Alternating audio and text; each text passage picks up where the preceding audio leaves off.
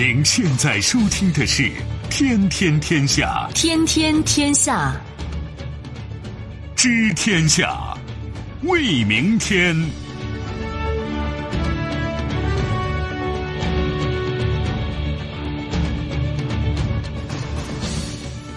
听众朋友们，大家好，欢迎您收听今天的《天天天下》，我是主持人梦露，有请本节目评论员重阳。你好，重阳。各位好。接下来我们还是要对刚刚过去24小时国内外发生的新闻事件做出关注和点评。万众瞩目，107分钟，2018天猫双十一全球狂欢节成交额超1000亿。来日方长，进博会闭幕按一年计累计意向成交578.3亿美元。亮出獠牙。歼204机亮相珠海航展，开弹仓展示挂弹。一战回声，默克尔和马克龙共同见证一战结束100周年。稍后的时间我们会为您进行逐一点评，也欢迎您持续关注河北广播电视台综合广播。除了传统的收听方式，您可以在手机上打开蜻蜓 FM 或者是极听客户端，找到天天天下，关注我们。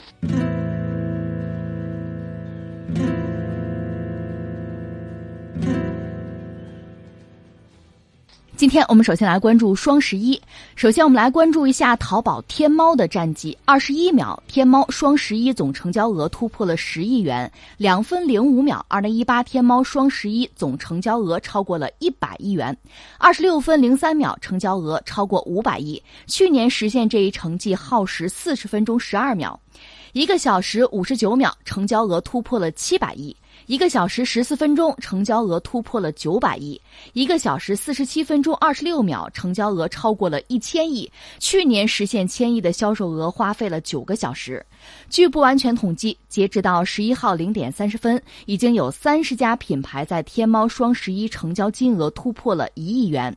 今年也是双十一活动10周年。2009年天猫还叫淘宝商城，10月11号还只是光棍节的代名词。那一年的双十一销售额呢，只是5200万，参与品牌只有27个。到今年的18万个品牌参与，天猫双十一已经成为全球品牌的奥运会，也有越来越多的品牌将这场消费狂欢视为推出新品的最佳时机，以独家定制的形式带来最独特的精选好货。10年来，天猫双十一更是从线上向线下发展。今年，北京、上海、广州、深圳、杭州、成都、武汉、西安等天猫双十一新零售之城的生活体验全部数字化装备完毕，双十一的玩家也在不断的增多。京东、苏宁、唯品会、网易严选、每日优选等等。这是个特殊的日子吧，是吧？其实11月11号，我脑子里蹦出来很多东西。你看，涉及到空军的建军的纪念日，这个军种啊，解放军的空军是这一天。大家有空可以听我们做的另一个节目，就是《今天大不同》。另外，11月11号呢，珠海航展也有这样那样的消息。另外呢，还涉及到，待会儿我们也会谈到，就是进博会。但是对于公众来讲，其实最切身的感受就是双十一，这个就是买东西嘛，有人讲什么剁手吧，甚至我还想到这么一句宣传语吧：中国的光棍节，世界的双十一。什么叫中国的光棍节呢？就是最早这所谓的11月11号光棍节，可能还是从校园里诞生的。很多年轻的小朋友们可能就是单身嘛，是吧？这个自嘲，互相之间的开个玩笑，就把双十一搞起来了。我也曾经开过玩笑，觉得双十一这光棍节吧，其实名不副实。你想，双十一是什么概念？4个1，2双筷子，2对儿，你非叫光棍节有意思吗？是吧？那这是我的玩笑啊。最早是就是自娱自乐，后来逐渐的就被电商看中，然后现在做起来，它已经不简单的是一个什么光棍节啊，什么婚恋文化，不是这东西了，已经是一个消费，特别是电商消费的一个大集。而到这个时候，特别是10年了嘛，现在已经不简单的是中国人买东西，什么买，什么剁手，是全世界范围内的一个大规模的营销行动了。为什么这么说呢？我看了一点东西，就你刚才讲的是我们国内哈，很快这个数据刷新哈。那从全球范围内看，其实双十一不单是中国人过了。一是我记得阿里的总裁就是埃文斯曾经表态说，不担心贸易纠纷影响双十一，我们与200多个国家有合作。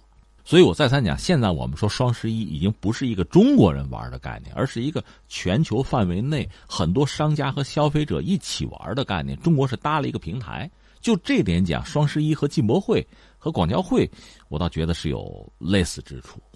你看现在我收集的资料是什么呢？去年双十一之后，就有美国的记者感慨说，这双十一已经成为一个全球范围内的，是这么一个大家交易的平台。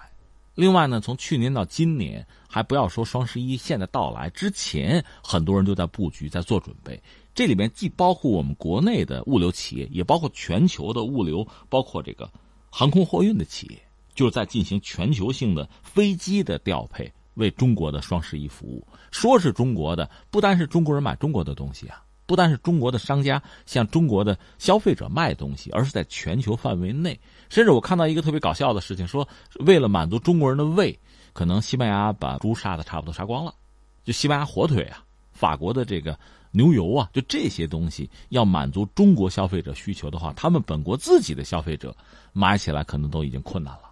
就等于说你要把你的产品放到一个全球的货架上，在全球的范围内你提供大家去消费。而这个所谓全球里面，随着双十一的到来呢，中国消费者是唱了主角，这等于说是世界的双十一，而不仅仅是中国的了。那第二我要说什么呢？今年的双十一和以往又有很大的不同，大家都盯着呢。原因是什么呀？就是目前全球经济形势不好，我们就点名嘛，就是特朗普上台之后，和非常多的国家爆发贸易摩擦、贸易战，中国也没有例外。在这个状况下，非常多的国家，其实包括美国本身，都面对很大的压力。特朗普是自认为美国经济目前比较好、比较理想，他才发动这些贸易战。但关键是，这给美国带来什么？比如我们都知道，美国的什么玉米啊、大豆啊，这生产的豆农就感到很大的压力。不说他们，全球范围内非常多的经济体也出现这样那样的问题。至于我们中国呢，在之前你看，一个是曾经有一个说法，说是不是就很多人担心出现消费降级，不是升级是降级？为什么呢？就觉得这个榨菜、方便面、什么二锅头卖的比较好了，说大家是不是就吃便宜货了呢？就有这个担心和焦虑。所以我估计哈，一个是全球范围内非常多的经济体盯着中国，那么中国呢，我想决策层啊，我们的经济学家、我们的媒体，包括很多，特别我觉得中小企业吧，企业主可能也盯着这次这个双十一。为什么呢？倒要看看中国的消费者，一个是还有没有钱，再就是还有没有消费的欲望和冲动。大家一般预测就相对悲观的预测是什么呢？说哎，比去年肯定从增长上讲呢会有增长，但是增长率会下滑，就不像去年玩的那么猛了。可有意思的是，你刚才这一堆数据把它拍出来，给大家一个信心，我觉得是给大家一个信心，就是中国的消费者还是有钱的，还是愿意花的。但是怎么花，是吧？你还是要拿出更好的产品来，你要打动我，你要诱惑我，我才能花。我不是傻乎乎的就有钱一定要去买东西了。所以你看啊，截止到目前，因为我们这个节目播出的时间还不是最终的啊，大家能够盘点双十一就是最后战果的时间，我们还不好做什么结论性的表述。但说到底，目前看呢，势头还是很猛。那这个很猛的势头代表着中国的消费者的购买意愿还是很强烈。只不过这里面还有几个因素我们要考虑到哈，一个是到现在这不是10年了吗？中国的消费者应该说被双十一、被电商也逐渐的培养的，应该说越来越理性，在花钱上不像以前就是那种简单的冲动消费、冲动购物，越来越理性嘛。这钱花的越来越要值。我们的消费呢，应该说逐渐的走向一个比较淡定的，或者说追求货真价实的那个空间。就拿我个人来讲，我向来就觉得我还是在乎货真价实，还要在乎明码标价。这个东西你说贵要有贵的道理，你让我稀里糊涂傻花钱，这个显得我智商太低了。我觉得我们消费者大概就是这个状况，这是一个因素。就是说这种冲动消费、冲动购物，这个是在一个递减的状态。所以从这个角度来讲，这个并不利于这个数字垒得太高。还有一个因素是什么呢？我们讲它已经跨越国界了，它不简单是中国国内的消费问题，而是在全球范围内的厂商和消费者的狂欢。那么这个能不能特别清晰的就表现出我们国内消费者的购买意愿、购买能力，可能也需要再厘清一下，需要时间，需要统计，这个我们等一等。但不管怎么说，目前这些数据这个再创新高的这种感觉，给我们的直接的印象是中国的消费者手里还是有钱的。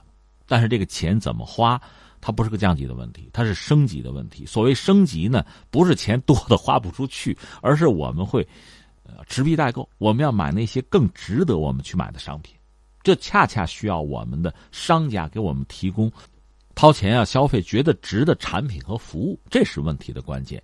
而这次双十一给我们带来的这样一个印象，或者带来的这个结果吧，对今年日子已经所剩无几了，再就是明年，我觉得对整个经济形势我们会做出一个可能更直接的、更准确的判断，这非常重要。那么这次双十一的买家，我觉得除了关心物美价廉之外，可能更多的是关心这个快递的问题。比如说一些买家现在喜欢买一些国外的东西，有人就说了要清关呀，要等等等等，是一个过程，肯定会非常的漫长。但是让我们开心的是，在首届进博会举行之后，全球各地各地区各企业和品牌商家纷纷汇聚在中国市场，也带动了天猫双十一进口订单量的快速攀升，而且双十一进口单的清关量快速突破了1000万件，而这个时间只用了9个小时，比去年是快了10个半小时。而且我们注意到了，比如说一些这个物流是再度创下了秒级通关的新纪录，就1秒快速通关。这个我觉得是一个趋势，而且它现在已经成为现实了。什么叫趋势呢？就是全球的商家，也包括物流企业吧，它要因应着，以中国为代表，中国引领的这个双十一，当然也包括进博会，待会儿我们有空再说那个哈，就是形成的一个新格局。你要重新的去规划你的未来发展，你要重新的去在全球范围内哈配置资源，来满足公众的需求。实际上，中国是通过这种方式在改变和引领世界，这当然是一个好消息了。另外还要说的是什么呢？双十一在中国，就电商在中国吧，经过你要往远说，那可不是这10年的问题了，几十年了。那到现在呢，特别是最近10年呢，开花结果，确实中国有自己独特的，你说特点也行，国情也好，其实是一种优势。这个优势呢，优势和劣势有的时候是转化的。你比如说，在传统零售业这个行当，其实中国是个后来者。我们搞商品经济、搞市场经济才多少年呢？和西方发达国家其实没法比，人家比我们有更多的经验，有更多的积累，人家摔的跟头比我们也多得多。但是呢，恰恰是因为我们是后来者，我们在某些领域也没有必要再去补短板了，我们直接弯道超车就好了。你比如拿我们中国来讲，有几个重要的特点，一个是人口数量非常之大，全球之冠。那人口多往往意味着非常巨大的这个消费量，对吧？消费需求巨大的市场。另一方面呢，我们这个人口的分布是极端的不平衡的。你比如东南沿海地区，你比如我们的这个大城市、超大城市。另外呢，我们的生产，就是我们的这个生产线、我们的工厂、我们的就业，整个它都是极端的不平衡的，在东南沿海是非常之密集的。而且我们又是一个统一的大市场，带来诸多的好处，对吧？不存在太多通关的问题。你像我们中国这么大，如果换到欧洲，那就多少个国家了，那就通关吧，玩吧，折腾吧。那我们的物流相对是比较方便的，而且呢，作为一个快递哥，他是最有发言权的，他往往就是各自为战嘛，他一个人跑这一片就够了，相当多的货在非常短的时间就能送到消费者手里，基本上没有太多的阻碍。就类似这样的非常高的效率，很多国家和地区是没法比的。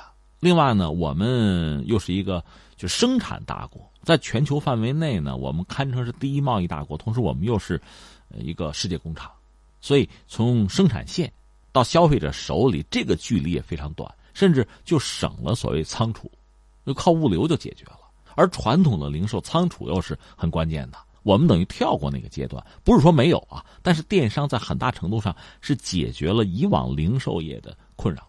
当然你可以说它对以往的传统零售业形成冲击哈，甚至网上还传言有一个帖子嘛，就是英国人为什么不搞电商，因为传统的小店主要生存等等等等。但是你换一个角度来想，网上的电商也需要生存，也可以生存啊，传统的小店主也可以改行啊，这是一种新的零售业态嘛，这也可以是一个发展或者是革命啊。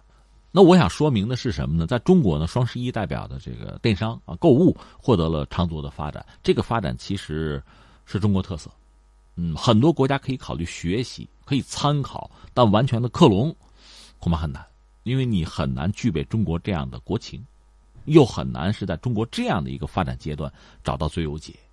这很有意思啊。但不管怎么说呢，今年的双十一确实给我们带来的是好消息。就我个人作为一个算是一个这个观察者来看呢，或者一个评论者来看呢，它给我们带来最主要的消息是什么呢？就是我们国内的消费者还是有消费的愿望和冲动，还是有一定消费能力的，关键是需要更好的产品，更好的服务。我们再来关注进博会闭幕。首届中国国际进口博览会10号圆满闭幕。中国国际进口博览局副局长孙成海表示，本届进博会共有来自全球151个国家和地区的3617家企业参展。据初步统计，全球或中国大陆首发新产品、新技术或服务570多件。首届进口博览会还吸引了来自72个国家和地区的3600多位境外采购商。首届进口博览会交易采购成果丰硕，按照一年计累计意向成交 578.3 亿美元，其中智能及高端装备产区成交 164.6 亿美元，消费电子及家电展区成交 43.3 亿美元，汽车展区成交 119.9 亿美元，服装服饰以及日用消费品展区成交 33.7 亿美元。食品以及农产品展区成交 126.8 亿美元，医疗机械以及医疗保健展区成交 57.6 亿美元，服务商贸展区成交 32.4 亿美元。此外，与“一带一路”沿线国家累计意向成交 47.2 亿美元。这是一件新鲜事儿，是吧？我们算是开先河。但是你说这些数字吧，我还觉得等一等看，不着急。为什么呢？有些是意向，另外呢，这毕竟是第一届，我相信越往后，这个会越成熟，大家从里面得益会越多。这就如同我们当年搞这个“一带一路”，刚刚提出这个倡议、有这个畅想的时候呢，很多人是观望，很多人也不知道后续会发展到一个什么样的状况哈。这过了5年了，我们看到成果丰硕，那很多人就开始感兴趣，想加入了。“一带一路”，你比如典型的是日本啊，再比如我们当年搞的那个亚投行也是这个道理。很多人是理论上觉得，应该有戏。你比如英国，它老牌的资本主义国家，对这东西是比较敏感的，第一时间它先挤进来，走着瞧。果然，这里面会有很丰硕的成果。那现在我们讲进博会呢，这是第一届，那可能很多人是参与，直接拿到了实惠；有的呢，从宏观上讲，判断它应该有非常好的前景。但是最终怎么样呢？我们不着急，推着走。那在第一届这个进行过程之中呢，很多人已经开始在谋划第二届了，就是这样。而且呢，我看还有很多参展商，就是各国的一些商人提意见啊，提建议，就是说这太仓促，再多点时间，再早点谋划，可能效果会更好。就是这样，这事情就越做越好嘛。所以总的来说呢，效果相当不错，而且是开了先河，而且我们预计之后会越来越好。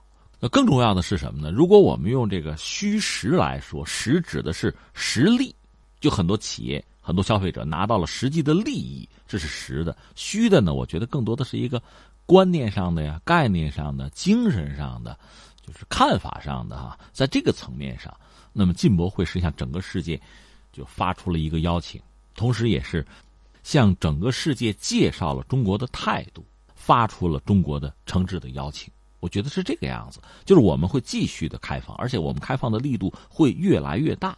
我们的理念是什么呢？就是大家一起来啊，就是确实是大家好才是真的好，一起发财，一起走，结伴同行，这样走得远。我觉得我们发出了这样一份邀请，所以你说它是虚吧，它是一个邀请；你说是实吧，大家得了利，就是这个样子。这是我感慨的一件事情。另外，再感慨是什么呢？从历史上看，我觉得到此为止吧。之前我们曾经有一个小感慨，就是当年我们有广交会，在1949年，就是中华人民共和国成立不久，我们有广交会，50年代开始搞，而那个时候更多的是想出口赚点外汇，因为我们是被边缘化，西方对我们是封锁的，我们尽可能的有一点外汇吧，然后支援我们国家的建设。从当年的广交会到现在的进博会，那完成了一个历史上的转折和跨越，对吧？但是如果我们再放眼更远一点，咱们看看历史的话，中国这几千年，你说我们的这个进口的历史是什么样子？你要琢磨琢磨，看一看，审视一下，也会感慨万千。传统中国，你要说进口，咱们从哪儿说起呢？我想了想去，可以从哪儿啊？从西汉，就从汉武帝的时候，我们讲起一个人叫张骞，对吧？出使西域那位，我们是不是可以从他说，他出使西域，开始了中国的这个外贸，尤其是进口的整个的这样的一个进程？梁启超大概对他评价是很高的，就说他是不是整个开了世界贸易的先河，是不是可以这么来讲？张骞出使西域，他并不是为了贸易，他是为了国家安全。他等于说是，汉武帝希望派他去出使西域，联络一些盟友，共同对付匈奴。他是政治上的考量，是国际关系的考量，是等于说是战略博弈的考量。但是没想到带来一个副产品，他带回来的是什么呢？是经济和贸易上的利益。出使西域，打通了彼此之间贸易的通道，等于是路上的这个丝绸之路嘛，等于说开通了。最后呢，源源不断的有国外的客商到中国来。那中国的很多产品也输出也出去，就这么一个状况。那等于说我们就开始进口嘛，进口其实包括就物质上的还好说，大家可以理解哈，精神上的，你比如说佛教也算进口吧，舶来品吧。那我们出现了这个白马寺，就等于说是在这个领域也开始有了舶来品。那到比如说到唐朝的时候，尤其是到唐朝这个就长安首都嘛，巅峰时期100万级的人口，那是一个什么样的大都市？全球范围内非常多的，不管说是这个客商云集，很多政治人物来，很多学者来，还有很多人就是慕大唐的这个富庶的生活，我就移民过来也有。而且在当时在长安吧，各种各样的就是非常多国家的这种，包括精神文化的产品啊、生活呀，你都可以看到，什么琵琶、什么杂技这些东西都过来了。这是唐朝，一直到唐朝到末期就衰落。这个过程才告一段落，但是呢，贸易并没有停止。当然，这个路上的贸易呢，后来由于这个国际局势的变化吧，实际上被打断了。但是到两宋呢，海上丝绸之路，就我们有海船，有非常好的航海能力，比如我们的指南针啊，我们的造船业，这样导致我们在海上丝绸之路上依然是可以大行其道的。到了郑和时代，又达到一个巅峰。所以你看看中国古代很有意思。当然，因为当年是朝贡贸易吧，那个贸易和今天的这个自由贸易是有差别。但是不可否认的是，一直以来我们的海外贸易是没有断绝的，而且确实是互通有无了。我记得明朝的时候，不是还从非洲运来那个长颈鹿，我们以为那叫麒麟，对吧？这很有意思。另外像什么香料啊、宝石啊，就这些东西，有些东西并不是我们本地的产品，都拿过来了。所以你看，就是元朝的时候，就是马可波罗。他向欧洲人介绍中国和印度，当然主要是中国了，那把中国描绘成一个多么富庶的神话一样的国度，真的是这个样子。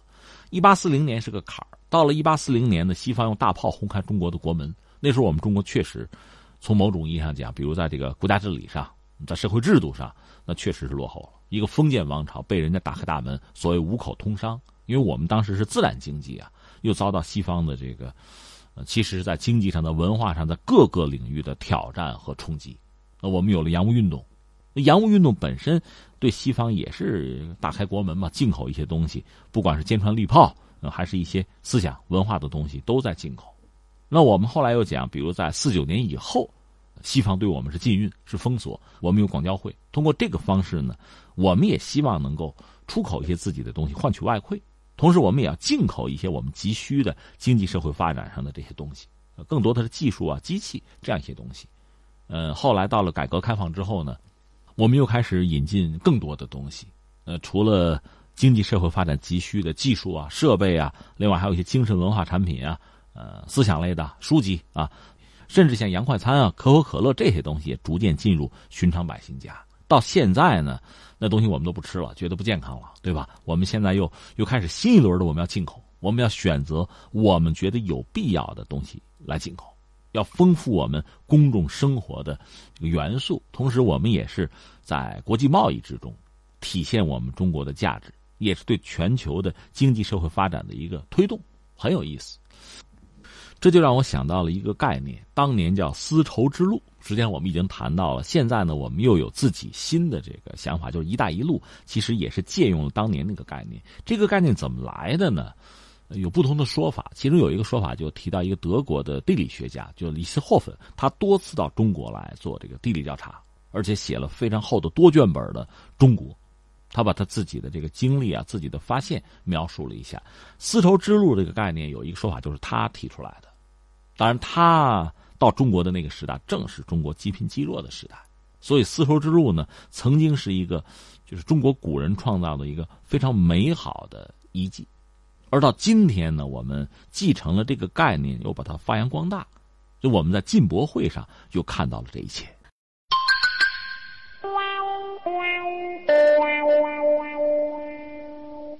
我们再来关注歼20。据央视新闻11月11号上午直播报道，11号10点55分左右，4架歼20战机呈4指编队飞临珠海航展会场上空，其中2架战机在绕场盘旋的时候开启主侧弹舱，展示了战机内在挂弹。这是歼20首次公开展示其内在弹药能力。直播显示，歼20主弹舱中携带4枚霹雳15中距空空导弹，两侧翻盖弹舱各有1枚霹雳10格斗导弹，是较为主流的空中作战配置。这是珠海航展给我们带来最新的惊喜吧。我最近一直在关注这个事情，一些这个网友啊、军迷我们也在交流。有人说这是让歼10给逼的啊，因为歼10呢是老飞机了，20年了嘛，但是没想到它装了一台新发动机，推力矢量发动机，所以展示了极为酷炫的、高难度的、超出人们想象的一系列的动作。它标志着中国已经具备了这种推力矢量发动机，而且从这个图片，目前公开图片显示呢，还是比较新的设计，这个超越了以往传统的一航空大国的那个东西，至少是在第一集团吧。歼10做出这样的一系列出乎意料的酷炫动作之后，歼20实际上就好像就被压制了，没什么光环了，因为上次珠海航展歼20已经出现了，就飞过了。那这次又能怎样？换了换涂装，比上次涂装就更接近实战。这是目前空军装备就服役之后涂的那种空油迷彩。那你然后你还能有什么呀？所以有人说，你看歼10逼的歼20要拿出自己一点绝活来。这个绝活呢，你比如它的雷达是很先进的，这个东西一个是不宜展示啊，太过尖端；再就是它展示了，一般人也看不出什么来啊。那展示了一个绝活，就是把弹舱打开了。那这个有什么意义呢？我觉得至少3点吧。第一点呢，你知道，歼20是一款标准的隐身飞机。隐身飞机为了隐身呢，它在就是这个机体外边，不管是翅膀底下还是肚子底下，它可以挂弹药，但是一般不挂，挂了就没法隐身，就破坏隐身效果了嘛。所以它会有内部的弹舱，但内部弹舱到底是什么样，到底有多大，能装什么东西，这一直是很神秘的。这次打开了，你可以看到。是吧？第二，我们要说什么呢？你不要以为这是个很简单的事情。你想，你不要说歼20，就是第一代最早期的喷气式飞机在天上飞，时速700-800公里也是有的吧？你想过没有？你开辆车，时速100，不多说了啊，在高速上，你把车门推开试试，很不容易推开，而且一旦推开的话，那你想，你这车会不会就偏了，就跑偏了？有这些问题。所以弹舱打开不像我们想的那么简单，而且既然是这种隐身飞机，一个它在各种姿态下在空战的时候啊，那你都得有能力打开弹舱啊。另外呢，还有一个问题，你一旦打开，对隐身效果是不是形成影响？在1999年南联盟之战的时候，美国那个当时最先进的叫 F-117， 就是早期的隐身飞机，它被击落了。有一个说法就是它本来是隐身的，它打开弹舱的时候，它就有一个雷达显示，就反射雷达波，就被抓住了，然后把它打下来了。那换句话说，今天我们的歼20在空战过程中，别管什么姿态什么速度哈，你弹舱没打开，丧失了时机，就有可能被人家打下来。所以这个开弹舱很像什么呀？你看那个西部片牛仔，腰里插着左轮，两个人相遇之后，谁先把枪拔出来给对方来一家伙，然后呢那个在手指头上转一下这个枪，又插到腰上，就这个动作非常利索，你行不行？对吧？我觉得这是一个现实。说起一个特别让人痛心的事情，当年那个侦察英雄杨子荣，最后怎么牺牲呢？就是他那个大静脉匣子实际上是结了冰，就他和那个土匪吧，同时拔枪对射，他枪没响，对方枪响了，所以他被击中牺牲了。你看拔枪开枪，这个必须很利索，不能出任何问题啊！你这个整个机构，那太关键了，对吧？我觉得这是第二点。第3是什么呢？他打开弹舱，让全世界看到什么呢？看到他弹舱的尺寸了。你说这个很重要，当然很重要了。弹舱的容积有多大？目前我们这次看到的呢，其实倒并不惊人。它的主弹舱呢装了4枚霹雳12，这是中距空空导弹。空对空导弹大概分远、中、近的射程吧。比如它侧弹舱，那个是格斗弹，格斗弹一般都是红外制导的，射程就10来公里之内吧。那个是近距格斗，就是匕首啊，贴身肉搏用的，和机炮其实差不多。但是它和机炮又不一样，机炮只能打直线，对吧？它这可以拐弯了。歼20机炮就没有装备机炮，所以近距格斗就靠这个侧弹舱的近距格斗弹，红外弹。然后它主弹舱肚子底下那个主弹舱，大家看那个照片就有点像那个电池盒，你想没有？就是里边装4个南孚电池似的，就那么个东西。它里面装了4枚霹雳12，那个导弹并不是新导弹，但是呢，你知道，因为它老，所以霹雳12的尺寸。大家其实都知道，用那个尺寸大概做参照物可以判断，我们这个歼20弹舱非常大，比 F-22 比美国那个要大。换句话说，可以装更多东西。它装空对空导弹也是装别的也行啊。谁规定这个飞机只能装空对空导弹了？装反舰导弹行不行啊？这个有很大的想象空间。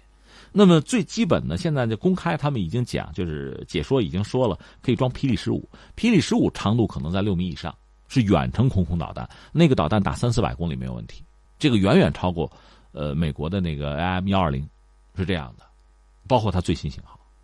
所以你看，它这个弹舱一打开，实际上隐含着刚才我们说的一系列的有意思的细节。另外再说个传言吧，传言俄罗斯那个苏-57。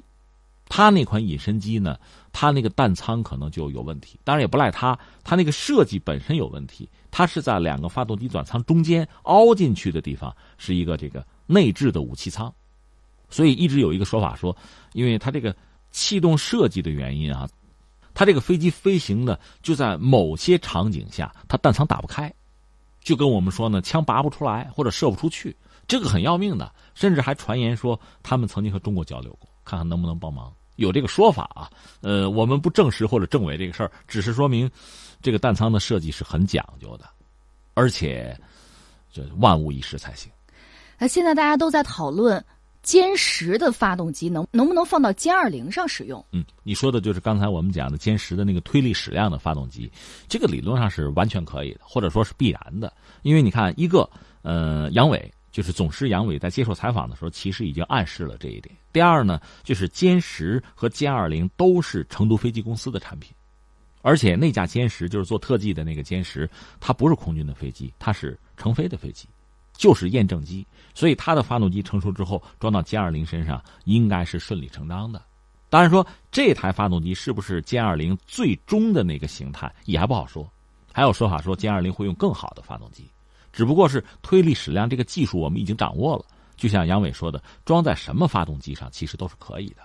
所以接下来呢，按照他的讲法呢，歼20本身还会做出一个系列的产品，一个系列化。举个典型的例子，比如美国像 F-15 啊、F-16 啊，甚至像中国的歼7都发展出非常多的型号来，就一个大家族。歼20理论上也会是这样。刚才我们讲了啊，它有一个特别大的弹舱，这个弹舱在6米长以上。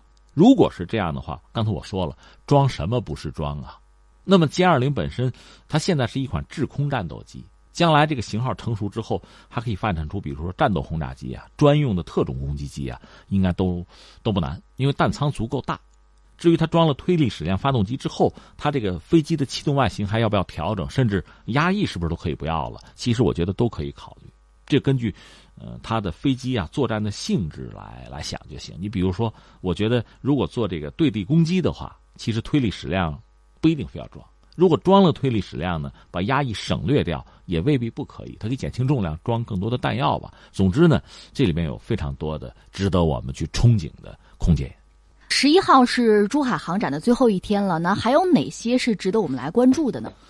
两个词儿吧，一个词儿叫一言难尽，确实一句话说不清楚，太多值得关注的亮点啊！另外呢，也不妨再稍等一下，为什么呢？我个人还是很关注整个航展的成交，就是签了多少大单。当然，真正签了单，你说你经济后来不行了，这事儿没法兑现，也有可能啊。说了也未必算，但总的来说，我们要关注一下这届航展最后能不能带来非常大的这个交易量。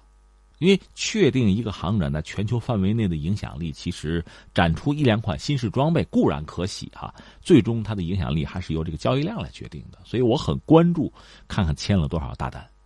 那刚才我们讲一言难尽这个事儿呢，也不妨再扯两句哈。这次怎么说呢，有点像我们中国的空军的这个独角戏了，我们成了戏霸了，占了舞台了。原定的呢，像俄罗斯和沙特都会有这个空军的表演队过来，各种原因都没有过来，所以你看参加航空表演的更多的是我们中国的飞机，有空军的，有这个成飞的，我们刚才讲哈，但这些表演足够精彩，我们甚至敢于自信的说，他们就算来，恐怕也很难拿出再精彩的表演项目了，这是真的，我们抢戏了。这也没什么不好意思的啊。第二个我们要说什么呢？是找一个词儿，就是我们网络上常用的，就是白菜化。什么事儿让我们一干就成了白菜了？就是搞得很廉价、很便宜，可以大批量的做。因为我们确实有全球范围内首屈一指的这个工业化能力。你比如无人机，我们这回的无人机真是这个爆棚吧？它不是爆款的问题了。我上次聊过，我最关注的是彩虹7，那是一种非翼布局的无人机。现在掐指一算，就是中国的这个官方研究机构也好，包括民间机构也好，研究的这种无尾的非翼布局的无人机，恐怕有7、8种之多。全球范围内还有谁跟我们能相提并论？没了。我们一搞这个东西，理论原理一掌握，马上什么都搞出来了，就是这个样子。另外呢，还有一款就是反舰弹道导弹，大家还记得在93大阅兵啊，后来这个81阅兵的时候，我们那个反舰弹道导弹，东风 2LD 啊，东风26啊，大概这么2款，这是解放军装备的啊。但是这次你再看各种反舰的这个武器，就导弹，特别是弹道导弹，也就像什么雨后春笋一般，是蓬勃的诞生出来，非常之多。那实际上它会改变什么呢？改变就很多国家的就是装备的体系的生态，甚至改变全球范围内就是陆海博弈的生态。你的航母打击群，你的这个大型的这个战舰，你到我的近海来，你只要装备中国的这种反舰导弹、弹道导弹，你可以对它形成直接的威慑，而且它好多是攻顶，就从脑门上打下来，你从拦截上难度都会很大的。现在可能美国和日本搞的那个标准3那个防空导弹试射成功了，它之前失败过，也就那个东西，你还有更好的东西没有？所以对我们来讲，这种白菜化的这种反舰装备哈，投入国际市场的话，确实会在某种程度上影响这个生态，这个是中国军工人的骄傲吧。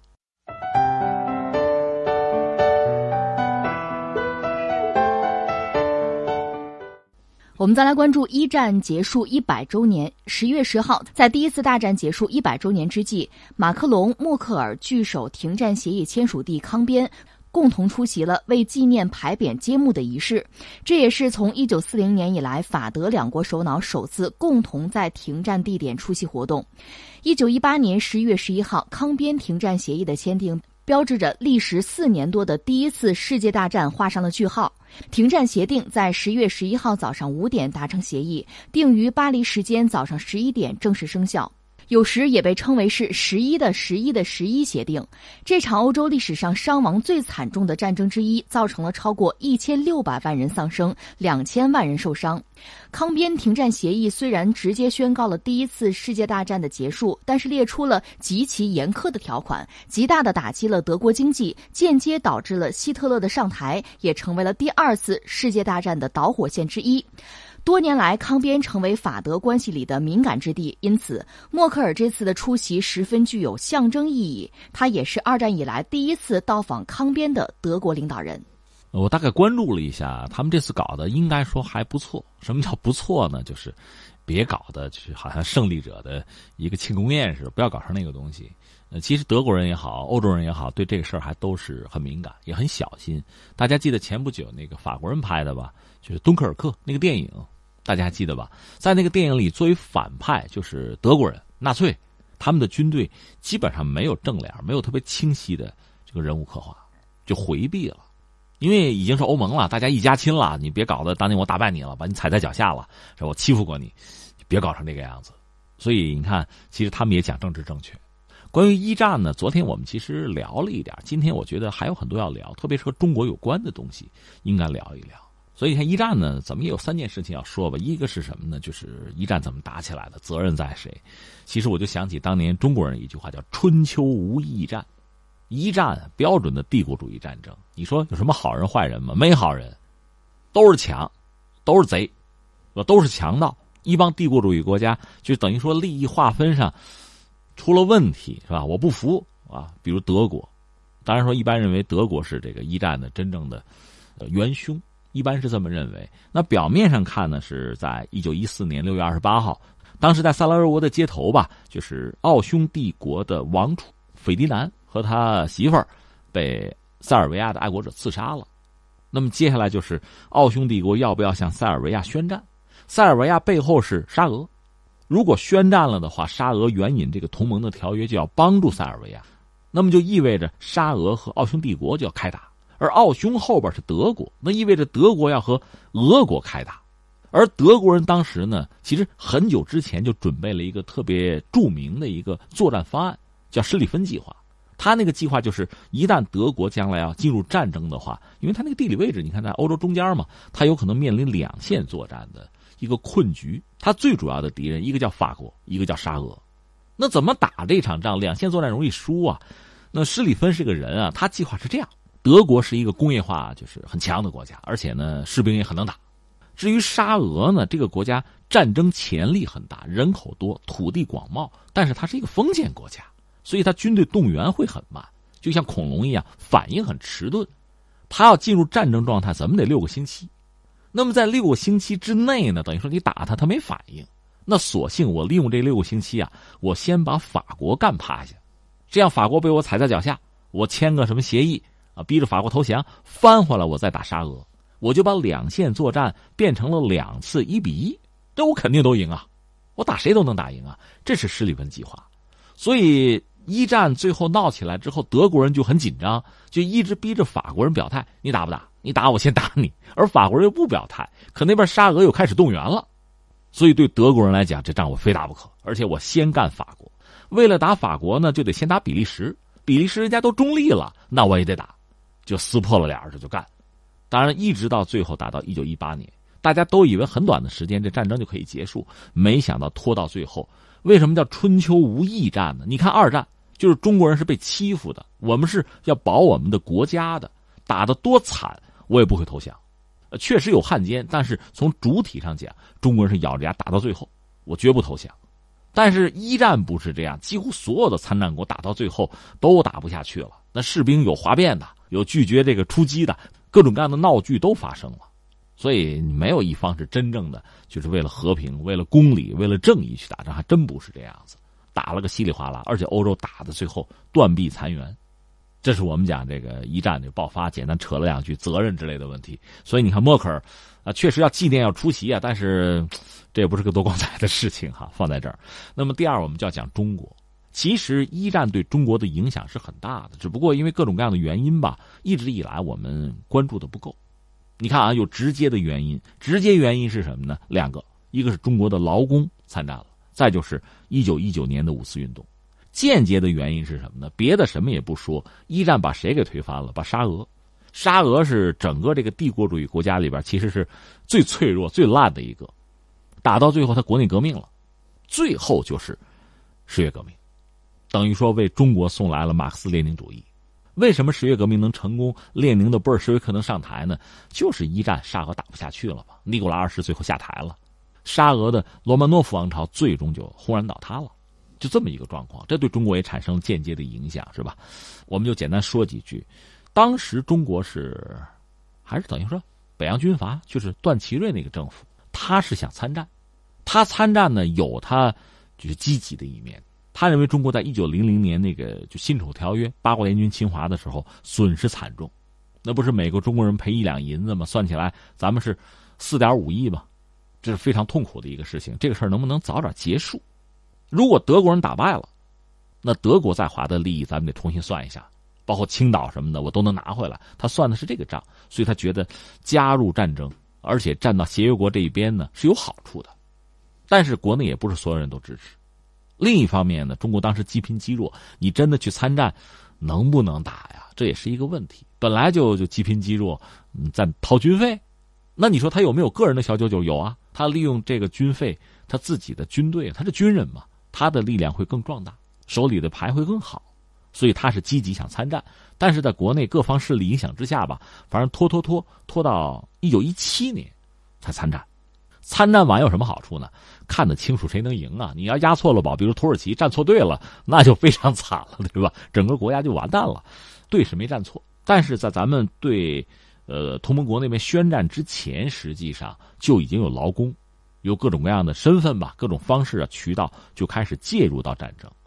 那我们所谓参战呢，就是军队也有训练了，没等训练好呢，战争就结束了。主要是劳工，而劳工呢，可能有80%是从山东，从那边征召的劳工，就是当时北方中国人嘛，吃苦耐劳，身体健康就壮啊，就干活嘛，主要是后勤兵团吧，干这个。其实东线和西线咱们都参与了，西线主要就是英法，为英法的军队服务，后勤嘛，这个挖战壕，运输物资，你说这事儿不是相对安全吗？一点不安全，而且其实更艰苦。当时西线打的是这个堑壕战，就阵地战啊，挖阵地，那需要大量的这个土木作业。另外呢，你不要以为现在看电影一样多舒服啊，穿个风衣，不是那样的。那壕沟里边泥、虫子、老鼠、疾病，这个东西一点不省事儿，而且很危险。那战争枪子不认人，那不是说你是劳工枪就不打你，不是这样的。所以其实中国的劳工也参过战，也打过仗。这是西线多少人呢？有一个说法说是14万人，这个是不是完全的统计不好说，这是一部分啊。还有东线，东线是谁？主要是沙俄，沙俄在中国就是征召这个劳工，这个说法就说不清了。有说是20万的，多里说有40-50万的，这个数字我不太掌握，到现在可能还没有搞清楚。你说战争在1918年结束之后，然后那华人回国吧，挣点小钱回来吧，不那么简单。一个是法国那方面就留着劳工别走，战后重建，这战后重建就倒了霉了。为什么呢？你知道在战争刚刚结束就有一个西班牙大流感，西班牙瘟疫，欧洲死了很多人，咱们没走嘛，就倒霉了。另外你清理他的战场，大量的死人，就是疫病流行啊，这个造成我们减员很严重。再就是什么呢？很多没有爆炸的这个爆炸物啊、炮弹啊，就这个东西清理的时候会带来非常大的风险，这是一个啊。那我们翻过来再说这个东线这边，就沙俄这边，他革命了，布尔什维克上台了，然后就是内战，所以中国的劳工在俄罗斯这边呢，等于说就被迫站队，有的加入红军了，有的加入白卫军了，这等于说。中国人在俄罗斯的土地上还有自相残杀的一幕，当然这个人不是很多，但总归是有的，所以大量的人也死在了俄罗斯，这是中国的这个劳工。另外还有一个小细节我们可以说一下啊，我是查到说什么呢？就是这些劳工啊，就华工啊，他们出征之前还曾经有首歌叫《华工出洋歌》，特别长，这歌词最后几句唱的是这个，你会觉得特别有意思啊，说欧美文明国是我友谊，这话你用现代汉语衡量好像不通似的，就是友邦呗，朋友吧，是吧？欧美文明国是我友谊，最应该发兵来救济，就咱应该帮人家啊。无奈何文武官吏爱国心不足，就是中国这个文武官员啊，这帮大佬们不行啊，不爱国啊，眼多近视贪私利，无人顾公义，就是我们中国啊，应该帮欧美打仗，但是呢，咱这当官不行。就不能够为人类文明做贡献。这歌里最后唱，我工人，就是我们华工劳工啊，我工人冒险而至，一为众友邦，你看我们是为朋友们两肋插刀啊，二为自己，中华人最爱好名誉，就是我们是要脸的人，我们打仗是为国家，就争我们的面子，争我们的荣耀。哎，这是当时的那个华工唱的一首歌，当然现在也不知道具体的曲调了。这个事儿确实给人印象很深哈。那另外第三就说后果吧。刚才我们讲到一战的元凶啊，原因，我们也讲到中国的华工。另外再有一个后果，当然就是对中国的影响了。有人讲，你比如1840年鸦片战争，这是近代史的开端吧。那1919年五四运动，我们也算进入现代历史了吧。所以这个中国参加一战这段，确实也值得我们认真的思考。当然，现在随着这个时代的进步，我们的观念会更新，另外很多史实呢、史料呢，比之前要完整的多，所以有助于我们了解完整的一战。那这里面我觉得涉及到几个问题需要提一下，一个是确实对我们的影响，我们本来是战胜国，但是没有得到应有的尊重，在巴黎和会我们甚至是被侮辱和损害的一方。现在我们特别要说呢，当时中国的这个外交界哈，有所谓亲日派，我们现在必须说，亲日派未必就是卖国贼。另外有所谓亲美派，亲美派也不一定就是爱国者。实际上争论起来的话，有人也说，现在很多史学家讲，当年坑咱们就是背叛咱们，就伤害咱们最多的什么呢？反而是美国人，就是威尔逊。他美国总统嘛，他提出14点和平建议啊，要搞国联，要什么民族自决。中国人对他曾经寄予厚望，因为大家一般认为英法这帮列强是靠不住的，德国人欺负我们，日本人欺负我们，人家美国对这个世界是福音呐。甚至当年曾经有说，这报纸说，就是世界上第一大善人就是威尔逊。那么中国人曾经对他对美国人寄予厚望，他们也曾经承诺的不错，就帮中国人能够争回一些利益，有这个说法。但到真正就是和谈的时候，就巴黎和会的时候，中国是被出卖了，被背叛了。这里边除了日本人来抢来欺负我们以外呢，英法就不要说了，美国人也没有履行自己的承诺。所以这个事情给我们最直接的一个警示是什么呢？真的谁也靠不住，不要把自己的幸福啊、希望，哪怕是安全和尊严寄托在别人身上，就得靠自己。你没有实力，说什么都没用的。这是一个真的让我们刻骨铭心要记住。今天这句话，你看看今天的这个整个世界，你看看这个大国关系，包括在大国夹缝中生存的很多小国、很多地区，你看看他们的生存，看看他们的命运，你也会有这样的感慨。这是一个。另外，刚才我们讲了，有什么亲日派，有亲美派，亲谁都不如亲自己。有这么一个小细节，说是当年呢，中国这个代表团的团长就陆征祥。1919年5四运动不是有3个卖国贼？咱们所谓卖国贼，咱们坦率讲，人家不完全是卖国，因为后来到抗战的时候，他们还是很有骨气的。就是陆征祥曾经在巴黎和会啊，他做代表团团长嘛，他曾经接到过一个包裹，就是在凡尔赛条约正式签约的前一天，他接到一个包裹，打开一看，里面一个字条，一把手枪。那字条写的什么呢？说和签名承诺日本之要求，激情以此枪自裁。就是你敢答应日本人的那个条约啊，你签啊，拿这枪自杀，否则就是你不自杀是吧？否则5倍毙，置尔于死地。你不自杀，我们宰了你。谁呀？这枪谁寄的呀？并不是说从中国内地那么寄过来的，很远啊。是谁？署名是中国劳工，破折号，山东省莱芜县牛泉镇上峪村农民，编号97237，毕翠德。这个劳工就是参加了一战，然后不是法国人留下他们搞战后重建吗？就这位毕先生，一个农民，山东农民，就给中国代表团团长寄了一把枪，寄了一个字条，不要答应日本人的那个无理要求啊！答应他，我们跟你就拼了。看看这个觉悟和见识。很遗憾，这个人很快就死了，因为就是在法国搞战后重建，就是有那个没有爆炸的炸弹，被炸身亡。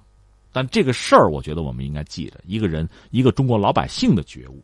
你再想想什么亲日派、亲美派，我们再三讲，并不是说亲日派肯定就是卖国的，亲美派就是爱国，不是。但是你把希望，把一个国家的命运要寄托在列强身上，而不是靠自己的话，那是没有前途的。所以这个事情，就是我看了之后给我极深的印象，也说出来和大家分享。关于一战和我们中国，如果再说的话，大家看一部电影叫《我的1919》，里边我记得是陈道明扮演了一个当年中国很知名的外交官。就是顾维钧啊，那电影里面他说了一句特别经典的台词，就是说中国人失去山东，犹如你们西方人失去耶路撒冷。但实际上他并没有说过这个话，因为在那个外交场合，这种煽情是没有任何意义的。你要说理，中国人有理吗？有理。当时就是拿山东问题来说吧，日本想攫取德国在山东的利益，说是继承。德国不是打败了吗？日本要继承德国在山东的利益，这根本就不可能。为什么呢？一，当年中国和德国签约的时候，都说好了，这个权利只是给德国人，租99年，这也不能转让，就不存在转让的问题，谈不上继承。第二呢，中国已经对德国宣战了，德国又战败了，那么自然而然的，当年我们答应德国的那些东西就完全作废了。现在不是我们给你什么，是你给我们什么的问题，这跟日本没有关系。这道理说的再清楚不过了。顾维钧当当当说出来之后，大家都给鼓掌，说得漂亮。外交官嘛，本事就在这儿了。可问题在于有理又怎样，没有实力。这就让人又想起什么呢？就是当年就是1900年八国联军侵华的时候，当时一个德国人叫克林德，一个外交官吧。后来这不是八国联军侵华，就逼着当时大清国说，那给他修纪念碑啊，就搞了一个克林德碑，其实是个牌坊，就在北京。后来这不是咱们打赢了吗？一战，然后就把这个碑给推翻了，因为他是德国人嘛，战败了嘛，推翻之后就换一下，搞了个新的东西叫公理战胜，当时就改名叫公理战胜，有这么一个东西。可遗憾的是，你没有实力。当时那个国际秩序你也知道，美国人提出来什么搞国联，他自己就没加入，苏联也没有加入，两大国没有加入，那你想这个意义有多大？公理战胜更多的是存在我们心中的一个念想吧，一个期待吧。这个世界多有不易，对中国人尤其如此。所以最后你看中国的近现代史，包括我们到今天我们节目又聊了什么珠海航展，我们又聊了进博会、双十一，所有的一切都是我们自己拼下来的、打下来的，从来没有谁恩赐的。我觉得说到一战，这是我们最终想强调的一点。那最后说到一战呢，我参与了一个视频节目，这个节目11月11号在澎湃首播，12小时以后呢会在优酷、今日头条、西瓜视频上线。这个节目属于大哲学社一刻制，这个系列叫做《众神的黄昏：一战启示录》，大家有空可以看一看或者听一听，因为它的音频版在蜻蜓 FM 很快也要和大家见面。好，以上就是今天天天天下的全部内容，感谢您的守候收听，明天的同一时间我们不见不散。